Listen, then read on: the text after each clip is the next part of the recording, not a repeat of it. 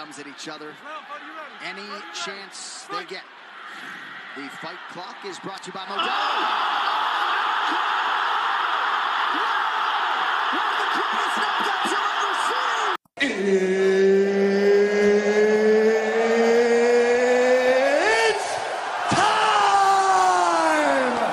for you to sit back, relax, and listen to a complete and fucking utter armchair expert give his completely and utterly useless opinions on the one hell of an amazing sport that is MMA.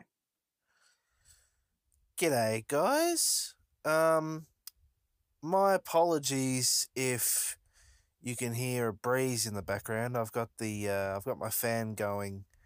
Uh, it's a little bit hot uh, here in Australia tonight. Um, bit of a different um, and shorter podcast um, today. Um, I guess you could call it a special edition. Haven't done a special edition podcast in quite a while. Um, don't worry, I'll get to UFC 293 and the WWE merger and everything else in the next podcast, which will be before UFC 294, as always. But today I want to talk about a name that is very, I guess, polarizing. Um, you all might know of a guy by the name CM Punk. Um, you all probably know him for having two losses in the UFC. Um, uh, in 2016 and 17, I believe, were the two fights. Um, um, uh, in fact, it, it still gets mentioned to this day, so I would not be surprised uh, if that is what you guys know him for. But of course, he really shot to fame as a professional wrestler. Um, first in the Indies, uh, most notably probably Ring of Honor, um, and then later on WWE, and much later on um, AEW, All Elite Wrestling. Um, and it's because of his unceremonious firing from that company uh, late last month, earlier this month. Oh no, it was earlier this month, wasn't it? Uh, early September 2023. Pretty much um, two years exactly since he made his emphatic pro wrestling return after seven years uh, uh, at the United Center in Chicago, uh, the place that uh, I believe it was called the First Dance, the event, uh, all in the First Dance, uh, because get it, it was a play on words from the Michael Jordan documentary, The Last Dance. Um, but uh, yeah, he made he made his debut there for AEW after seven years. It was a emphatic return, um, and now just over two years later, uh, it ends in controversy. Um, I'm not going to talk about all of that. Uh, that's for another place and time because this is, after all, a MMA podcast and not a professional wrestling podcast. Um, but I did want to talk about uh, CM Punk in the UFC uh, in light of uh, you know all these events and his name being topical. Um, why not? Um, we've done special episodes before, of course, about you know my favorite fighters, of course. Um, you know about I believe UFC 200 was the other one, and also the one with my mate Jesse. So why don't we do one about Pepsi Phil, um, One Bill Phil, um, CM Punk or Chick Magnet Punk, um, and his time in the UFC. But anyway, guys, going to take a break, and when we come back, CM Punk and his time in the UFC. I want to take you guys back to 2014. Nearly 10 years ago, uh, there's a wrestling event um, in. Uh, I, when I say wrestling, I of course mean uh, uh, a WWE event. Um, uh, it was in uh, Pittsburgh called the 2014 Royal Rumble, where I'm not going to go into it, but 30 guys get in the ring. One guy stands tall, goes to the main event of WrestleMania. CM Punk is scheduled to wrestle on that main event. Uh, not main event, sorry, pay per view, um, the term is. Long story short, he comes out first, gets a concussion, uh, gets taken out. Um, um, he ends up at a Raw taping in, I believe, Cleveland, Ohio the next day, and that is where he unceremoniously quits the company um, after a torrent of words with the boss, Vinnie Mac, and I believe Triple H. Um, he walks out. He then gets fired, has a legal dispute with the company. Um, yeah, look, that's about as far as I'm going to go uh, with all of that. Um, if you guys would like to know uh, the full story, uh, check out uh, his podcast with now former friend Colt Cabana. Bit ironic that uh, he told his story on a podcast and now I'm doing one about him. Um, but fast forward to UFC 181 in December 2014, and Punk announces that he has signed a deal with the UFC, uh, a multi fight deal with the UFC to compete.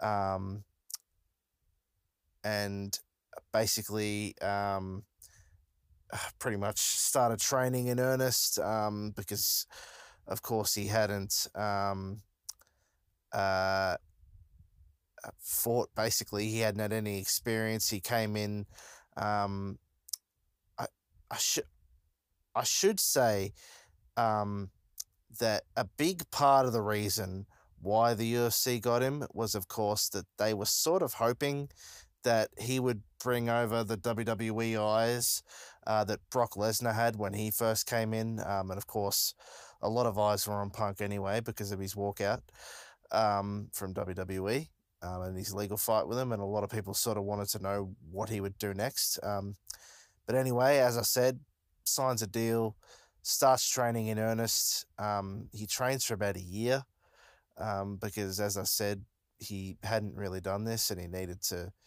um, get some sort of training under his belt so he could know, you know, what he was doing.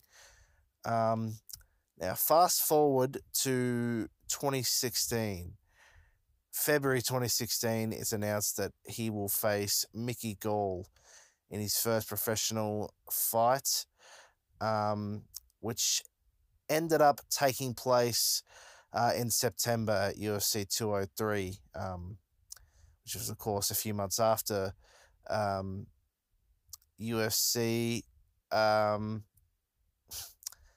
um, to, sorry, it was a few months after UFC. Sorry, I'm reading on Wikipedia about all this stuff, but it was a few months after UFC 200. Um, and I'm just I just realized UFC 203 was actually and it, it's said here it was actually held in the very same arena where the Raw was held that I mentioned that he left WWE at that he had that infamous fallout with Vince. So divine intervention or what? Um but anyway UFC 203 happens. Um he basically got dominated in that fight, Punk, uh, and he was he lost via a rear naked choke. Um, he, was apparently paid five hundred thousand dollars. Um, yeah. Anyway, fast forward to 2018. Sorry, he did not fight in 2017. As I said, it was 2018. UFC 225.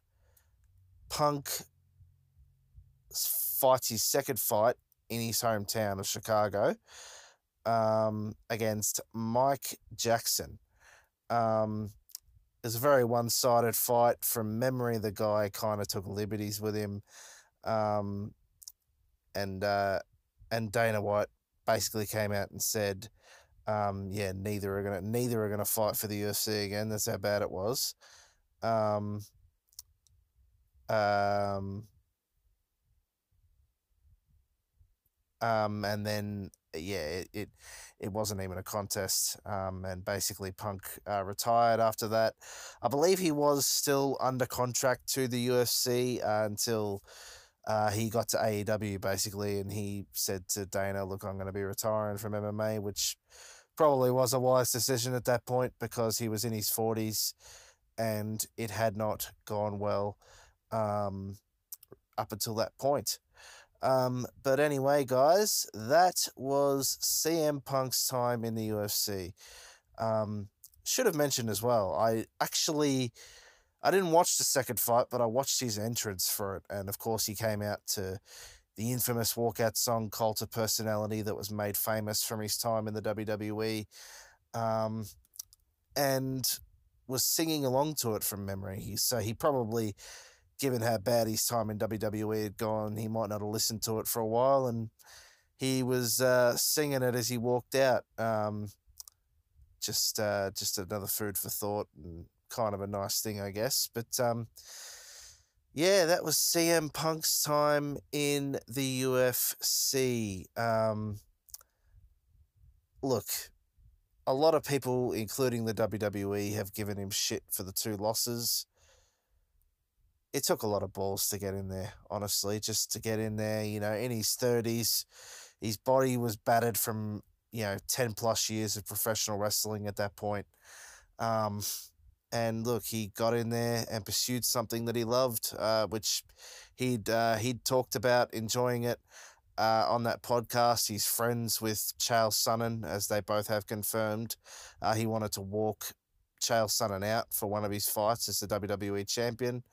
Um, but yeah, look, um, I'm not going to go too in depth on everything that's happened with AEW. Um, I have an opinion on it, but as I said, this is an MMA podcast. But yeah, that was CM Punk in the UFC. Wish it had gone better, just like I wish this podcast had gone better. It was a bit of a ramble. Sorry, guys. But it is what it is. Anyway, that was the special edition CM Punk podcast. Until the next one, catches.